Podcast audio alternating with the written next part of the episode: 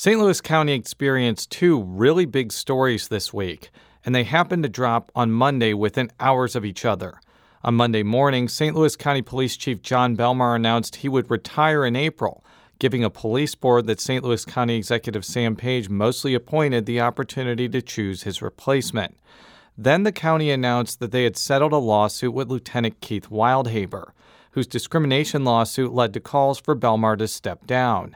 Wildhaber himself said he was pleased to resolve the matter, which prompted widespread introspection about how the county police department treats LGBTQ employees. Got 26 years in. I want to uh, finish my career on my terms, and, uh, that's getting to the uh, retirement age. On this edition of Politically Speaking, St. Louis Public Radio's Julie O'Donoghue and Rachel Lippman join me to talk about this double feature of St. Louis County news. We also chat with the St. Louis Post Dispatch's Jacob Barker about how Rex Sinquefield spreads his money around in county politics. Let's hit the music.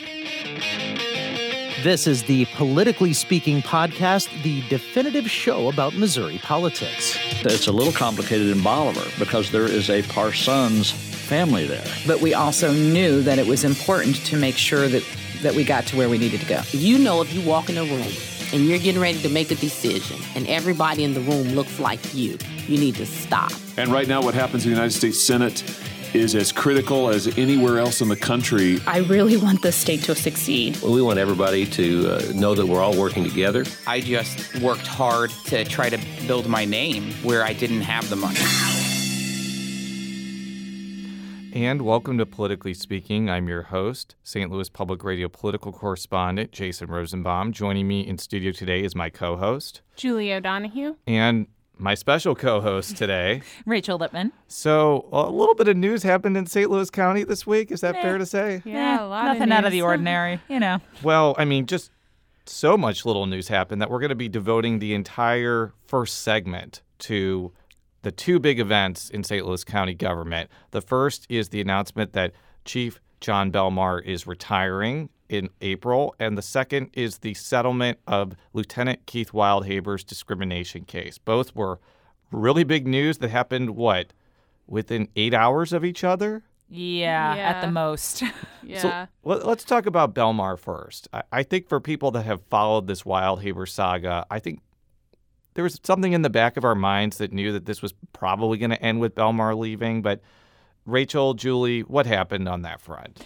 I, I mean, I think the when we were just you know talking as reporters when the Wildhaber uh, verdict was first announced and the fallout from it and what it meant for the department. I mean, what I was honestly surprised is that it took until February for him to announce that he was going to retire and that it is actually going to happen in April. I thought it would be before the end of the year they would make the announcement that January 1st there would be a new chief. Now, I believe people when they say that it wasn't part of the settlement, it wasn't in the documents, but did the, you know, settlement and what it revealed about promotions in the St. Louis County Police Department have some role in maybe pushing him to retire sooner than he was planning?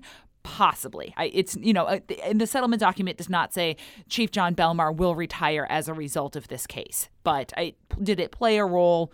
Yes. Julie you talked with councilwoman lisa clancy the chairwoman of the st louis county council and she provided this reaction. We have a new police board We've got some new, um, some new other new things happening within the St. Louis County Police Department that have been announced within the past couple of months, and it really seems like the time is ripe for some new energy, some fresh ideas, a new perspective to come in and lead this important part of county government. I think it's interesting to note, and Rachel and I talked about this uh, earlier in the week, that there wasn't a lot of uh, platitudes or things, nice things said about the police chief. Um, as on his way out the door, Lisa Clancy may have been sort of the least nice. She didn't say anything outright negative, but she said that she was happy that this was happening. Um, I think she is hoping that there is more community input in who the next chief is. She she said that explicitly. And for what it's worth, the police board is starting off their process with three community meetings. The first one of which is next Wednesday in Florissant. So she did not say this explicitly, but I think maybe she would like to see a person of color, maybe a woman, you know, someone someone who she thinks is going to change the dynamics a little bit. Before we touch on Belmar's legacy a bit more, Rachel, how realistic do you think it would be that Belmar's successor could be an African American or a woman or a female African American? An African American or a woman of color is pretty unlikely. Um, the police board will determine who is eligible for promotion to chief. There's nothing sort of written into rules or guidelines that says you have to be of a certain rank to get chief. Uh, when when Tim Fitch, who's now on the county council, was promoted in 2009, the promotion was open to captain and above. When uh, Chief Belmar was promoted in 2014, it was open to lieutenant colonel or above. There are two uh, black men who are currently lieutenant colonels. Uh, lieutenant Colonel Ken Gregory, he's a deputy chief, and a name that a lot of people are going to recognize, Lieutenant Colonel Troy Doyle, who is the commander of the Division of Operations Operational Support. If you expand that down to captain, you would add an additional three men of color and at least two white women. But if you are promoting from captain or above, there are no women of color who are eligible at any level. Um, John Bowman with the St. Louis County NWB, NAACP and Adolphus Pruitt, his counterpart in the city, both explicitly said as well that they would like to see an individual of color promoted to chief of the St. Louis County Police Department. If I were a betting person, which I'm not, I would put my money probably on Lieutenant Colonel Doyle. Um, he had was brought in to kind of clean up the St. the mess at the St. Louis County Jail. He um, is pretty media savvy. He knows how to talk to the press. Um, back when he used to command the North County, uh, I don't remember he was a commander of North County, but he was based up in North County during some of the Ferguson protests. He would often live stream on Periscope and give commentary as to what he was seeing. So he's, I think, considered approachable and you know, well liked enough within the department to have been promoted to this role and to be given a pretty heavy lift at the jail. I don't think we can talk about Jon Belmar without talking about how he was chief during the protests after Michael Brown's death. Um, I think that some people may disagree with this observation, but in the first week after Michael Brown was killed, I don't think many people were very happy with how the county responded. I don't think so either. I know that a lot of county police officers, too, were not happy that the Highway Patrol took over command, but that could have been a direct response to how Belmar was leading that situation. What do you think his legacy will be given that his role during Ferguson looms so large?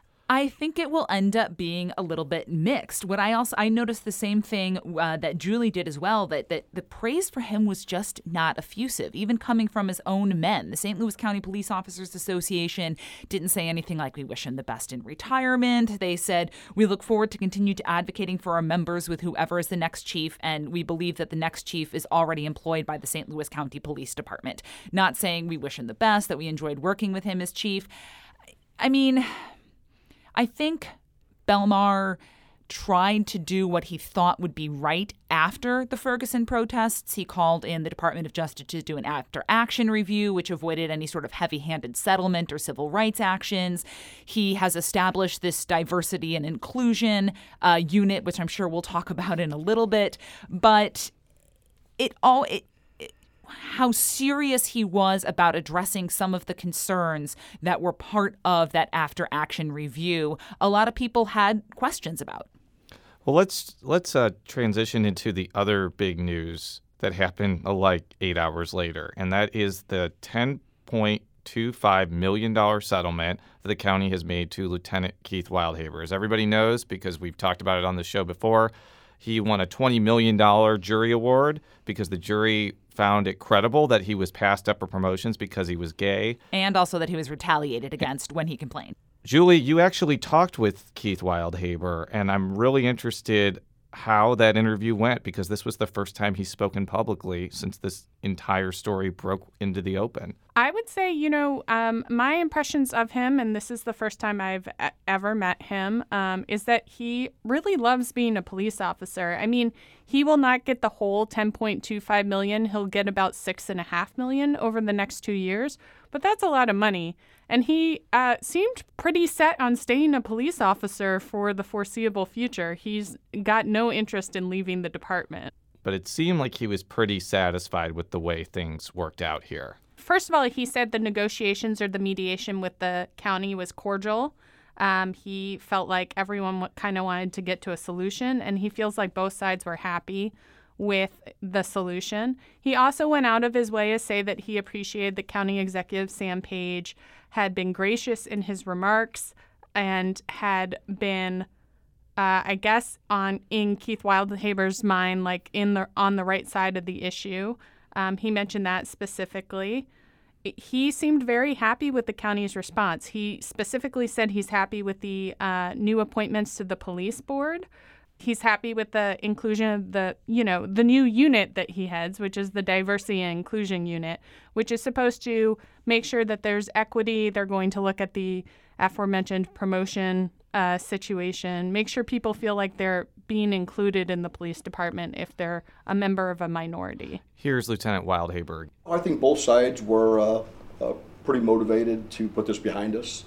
Um, it never got to the point that we were flipping tables over and, and throwing chairs when we were uh, working through things. It was very, uh, very professional. Everybody was uh, very cordial to each other, and uh, we we worked to, to resolve it. And I think I think both sides walked away feeling like they got the the best deal.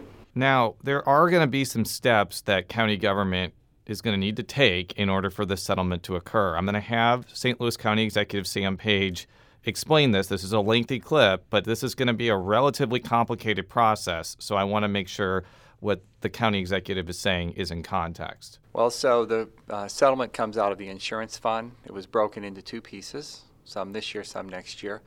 We'll make the first payment in 60 days or so. So it'll come out of our insurance fund, which is budgeted. And then what I'd like to offer to the council is the chance to pay that over time, um, similar to if you took out a mortgage on your house to make small payments, um, amortized over 30 years, and that allows us the option to pay it off early whenever we choose to do so. In the meantime, we'll work with the insurance company and all the responsible parties. We have a $2 million deductible, and we'll work with the insurance company to get that payment. It's a big payment. Uh, the difference between $10 million and $2 million is a lot of money. And any insurance carrier, health insurance, um, automobile insurance, um, homeowners insurance, when there's a payment to be made, um, they're going to hesitate. And we believe that our insurance documents and our contract with the third party administrator is very solid and that they will have to pay us. Now, bonding is never a perfect solution because when you take out debt, you're going to have to pay more money in interest than if you just wrote a $10 million check. But uh, from hearing that clip and from, you know, peppering Sam Page with questions, the hope from the county is that they're going to be able to get the insurance money and then pay off the bonds pretty quickly. Whether that happens instantaneously or whether it takes years is unknown. Well, I think it's important to point out that maybe the advantage of going with bonds is that you don't have to make cuts to existing county services to pay off this settlement to Mr. Wildhaber. Um, so it it was interesting to me that the Republicans and Democrats on the county council who are not agreeing on much recently, they seem like there's some tacit agreement on this, Jason? Basically, I asked Mark Harder about it, and he's like, we don't have any other choice but to bond. So I don't think that this is going to be controversial, even though I don't think it's something that anybody wants to do. Right. And Councilman Harder would be the one who would probably object, to be honest. He told me when I spoke to him the night the settlement was announced, he hadn't really had a chance to look at it, but he said, any way we do this, it's going to be expensive. And there probably just isn't enough slack in the St. Louis County budget to figure out a way to pay a seven something million dollar payment by April 10th. There's just n- really no way to do that. So you pay what you can up front, backfill with bonds, backfill with the insurance money. And a lot of it is just going to depend on how the language in that liability insurance contract is written as to whether, as to how much they get back. Before we move on to non police related matters, I, I do want to touch on Wildhaber himself because this has become a national story and it puts somebody who was not a national figure in the spotlight. And I'm going to play this clip now that I found very revealing, and then maybe Julie can touch on how this entire situation has affected his life. Frankly, my mother found out from uh, uh, when I filed the lawsuit, and it made it onto TV. She told me she'd woke up one morning. Actually, she, she called me that morning. She'd woke up and she was making her coffee, and she saw my picture on the TV and thought, "Oh my God, something happened to him last night." They haven't called me yet, And uh, then she said the story came on, it was a whole lot about nothing. So that was her way of telling me that she was okay with the fact that she now knew that I was gay. I hated for her to find out that way. Basically, what Wildhaber was saying is even though he was out as a gay man for, I guess, half of his career, his mother didn't know he was gay until a news story broke. Yeah, it's not clear that other members of his family knew either. He was kind of a little bit tight lipped about that. What he did say in that clip and later was that coming out did not um, damage his relationship with his family. And in fact, when we asked, what are you using the money for? He's, or how are you going to deal with your newfound wealth? He said one of his top priorities was taking care of his family. And by that, he did mean his mother, his sister, his brother. I think he has nieces and nephews as well. You know, what hit home to me is there are people in the police department in St. Louis County that do support Lieutenant Wildhaber. You know, like he did he has had support, he has close friends. He made it very clear that one of the reasons he wants to stay is because he likes his job and the people he works with. And he shared an anecdote of after the lawsuit dropped, one of his colleagues got, bought him like a unicorn mug with like a rainbow on it um, in a, in a way to show his support for him. So, like, I, I want to mention that it's not a monolith in the police department where everyone was okay with him being denied promotions. People people have different feelings over there. And my understanding is he's going to be going to New Orleans for Mardi Gras. He is going to New Orleans for Mardi Gras. That's how he's celebrating. He should have a grand old time. That does not sound like fun to me. well, Rachel, Julie, thank you for joining me for this segment. We'll be right back where I will be interviewing St. Louis Post Dispatch reporter Jacob Barker about Rex Sinquefield's money flowing to a number of interesting places. We'll be back right after this break. And welcome back to Politically Speaking. We are now joined by St. Louis Post Dispatch reporter Jacob Barker. He is actually at a rest stop in California to do this interview. Is that accurate, Jacob, first of all? Um, a, a scenic scenic overlook uh, along Highway 1. Well, as I always say, similar to the recording artist Pitbull, politically speaking, is Mr. Worldwide. Um, that's not what we're here to talk about. We're here to talk about an article that came out this past weekend where you talked about how some of Rex Sinquefield's donations had been going through third parties and nonprofit groups in order to boost Steve Stenger's political efforts. I want you to explain the gist of your story and what you found. Um, yeah, thanks. Uh, thanks for having me, Jason. Um, basically, uh, you know, I we had just always been curious. There, there was a little Easter egg um, hidden in, uh, uh, not hidden, but in uh, former County Executive Steve Stenger's sentencing memorandum from the from the feds, and where they kind of revealed that Sinquefield had donated, um, or his his organizations donated about $700,000 to Stenger's political efforts. Um, and it was always, we knew where like 200,000 of that came from because uh, one of Sinquefield's organizations had donated it to a 200,000 to a fire protection district PAC. Um, my colleague Tony Messenger uncovered that shortly before the August 2018 primary. But where the other half million dollars, how how that got to help Stenger was always kind of a mystery. Um, since since his uh, uh, sentencing in in August, and uh, last month when the Missouri Ethics Commission issued a ruling forcing a a nonprofit um, that was uh, affiliated with the Political Action Committee for um, one of the medical marijuana legalization questions in 2018, uh, Missourians for Patient Care. Um, the Missouri Ethics Commission forced them to disclose all of their donors, and it turned out that Sinquefield's organization, um, again, had, had donated about a million dollars to this nonprofit. So you, had, you would have had no idea during the election that, that Sinquefield, other than some of the players like Travis Brown being uh, often in his orbit, that he was involved in this. So that spurred me to kind of go back and look at some of these filings from this fire protection district PAC um, and and some of these other organizations that were tied to Stenger. And I noticed in in November the Fire Protection District uh, PAC that Stenger used and, and was mentioned in the federal indictment um, had filed a new disclosure in November of 2019. So, um, and that was a month after the PAC had dissolved.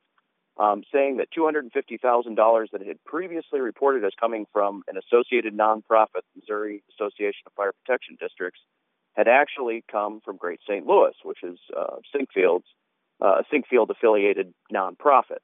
Um, now, it wasn't quite nobody. I couldn't get a hold of anybody from the fire district to explain why that was changed, but it, it originally had been reported as coming through a nonprofit, then was revealed to have come from the Sinquefield affiliated nonprofit. So, you know, it, it could have been a mistake, I suppose, but um, at the time during the election, uh, when when Stenger was uh, actually it was used to oppose a, a ballot initiative in November uh, in St. Louis County.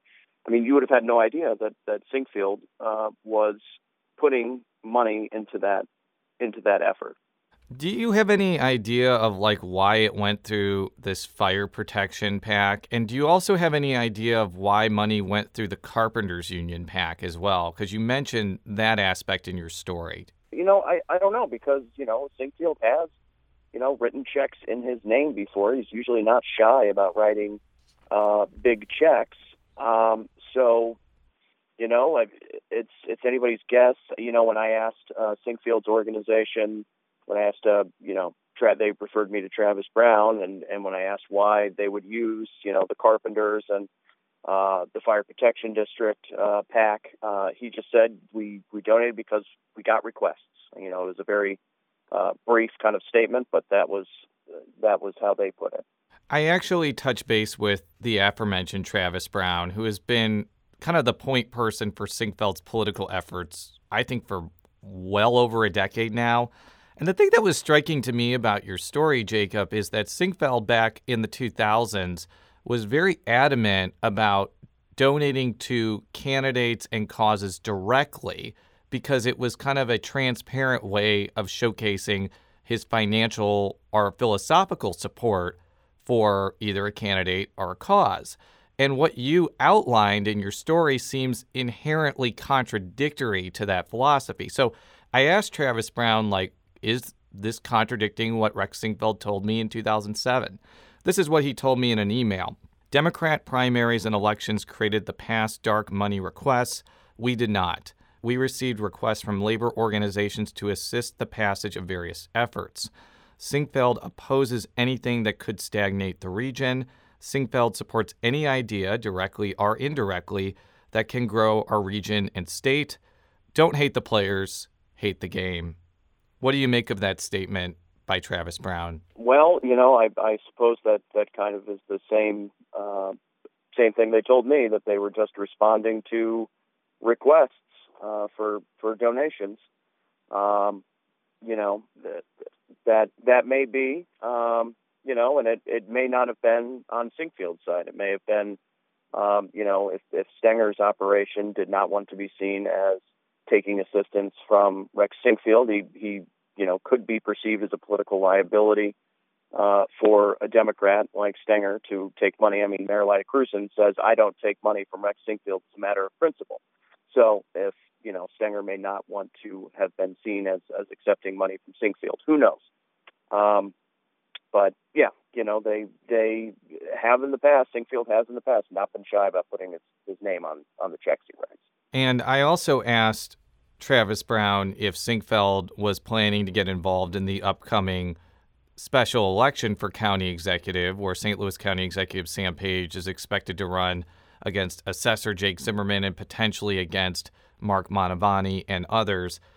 Uh, Travis Brown told me the dark money in the Page primary could be epic. No decisions have yet been made. Criticizing our past doesn't dissuade us from engagement. To the contrary, it might invite us in.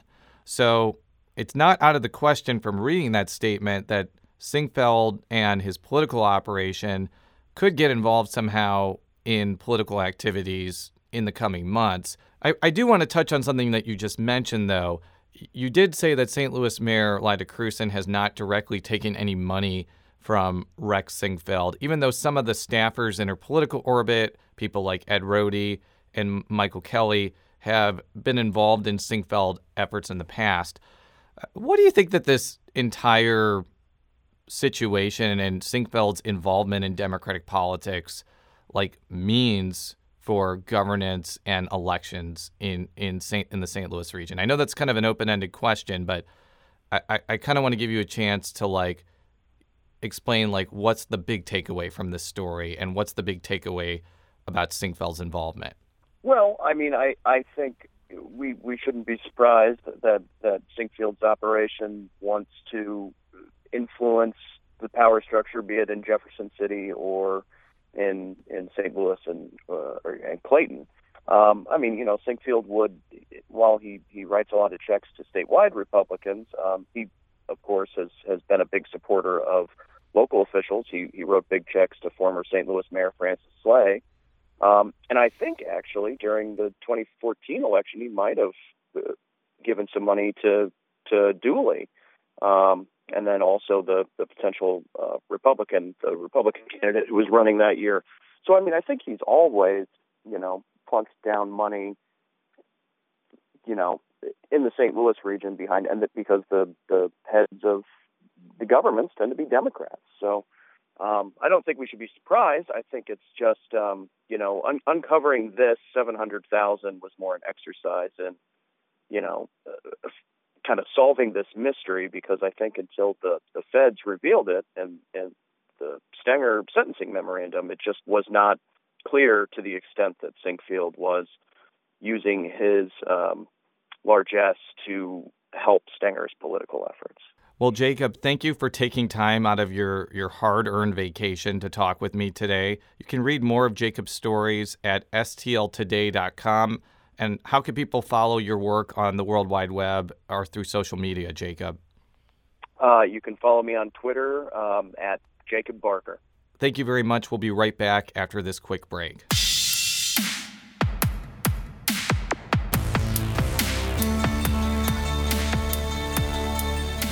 And I'm back with St. Louis Public Radio's Julie O'Donoghue in our final segment that we lovingly call Show Me Something. I'm going to talk about an experience that I had in the past weekend where I was in Columbia, Missouri, judging a competition from the Reynolds Journalism Institute. And these student teams were coming up with an app that could detect if video or audio had been deep faked. Deep faking is the process of having a video of somebody saying something, taking a computerized face of somebody completely different, putting it on the body of that video, and oftentimes having them say things that they didn't actually say. And this has become a much bigger problem throughout media and journalism over the past few years as technology to do what I just said becomes a lot easier. When I was covering Ferguson five years ago, one of the things that I think separated credible people on social media from uncredible people was the fact that the credible people took video and put photos of things that were happening on Twitter and Facebook. And that was instantly more credible than somebody just writing something down.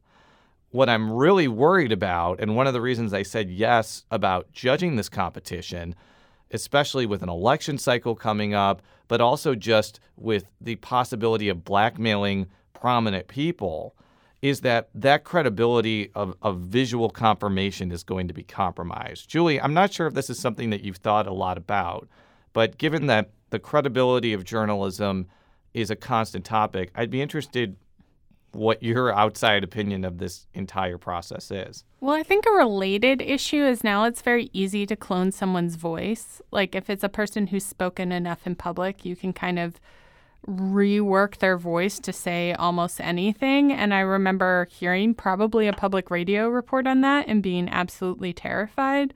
I mean, I think people are going to make mistakes. When I say people, I mean journalists are going to make mistakes. But I also think it's important for us to remember that we need to know where something's coming from, probably now more so than ever before. Like, these types of videos um, are going to be a problem, but also it means that you have to vigil- be vigilant about your sourcing. And certainly, if you don't know where it's from, you know, there's going to be a learning curve, but maybe you shouldn't be running with it. That was a great point. And there was actually an application that just detected audio, especially if the audio was synthesized, basically created by a computer which I think is a real problem. It's going to become a problem like when audio is floating around social media or if somebody calls somebody using audio synthesization and trying to bilk money out of them. What I think is going to be also a problem that I don't know an app can detect is just dishonest editing of audio. It's entirely possible that you could have a completely real clip of somebody talking, but just editing it in a certain way to completely change the meaning. I mean, it is really hard when you get audio dropped on you and you're like, it's coming from not an official source, right? So, uh, one time I was interested in an ethics committee ruling, and they were going to take a week to get me the audio. And one of the people who was there for a particular case just basically gave me their audio recording. And we had a long discussion in my newsroom about whether to even run that because you don't really know. This is a person who's an interested party. You know, you don't know. And the end of the day, we did. But I mean, I think this happened actually recently to Nancy Pelosi. I, I think what you're referring to is that the, the voicing was slowed down to make her seem drunk. Right. When it was clearly not, that was not what she sounded like. Right. So I see this as a real problem. Competitions like this, I think, are not only useful for like cultivating technologies that can hopefully detect deep fakes, but also raise awareness that this is going to become a, a big problem in the public. Absolutely. It's why we're talking about it on the podcast. Well, thank you very much, as always, Julie, for all of our stories. STLPublicRadio.org. Shula Neuman is our executive editor. Fred Ehrlich is our politics editor. How can people follow you on the World Wide Web, Julie? At J.S. O'Donoghue. You can follow Rachel on Twitter at R.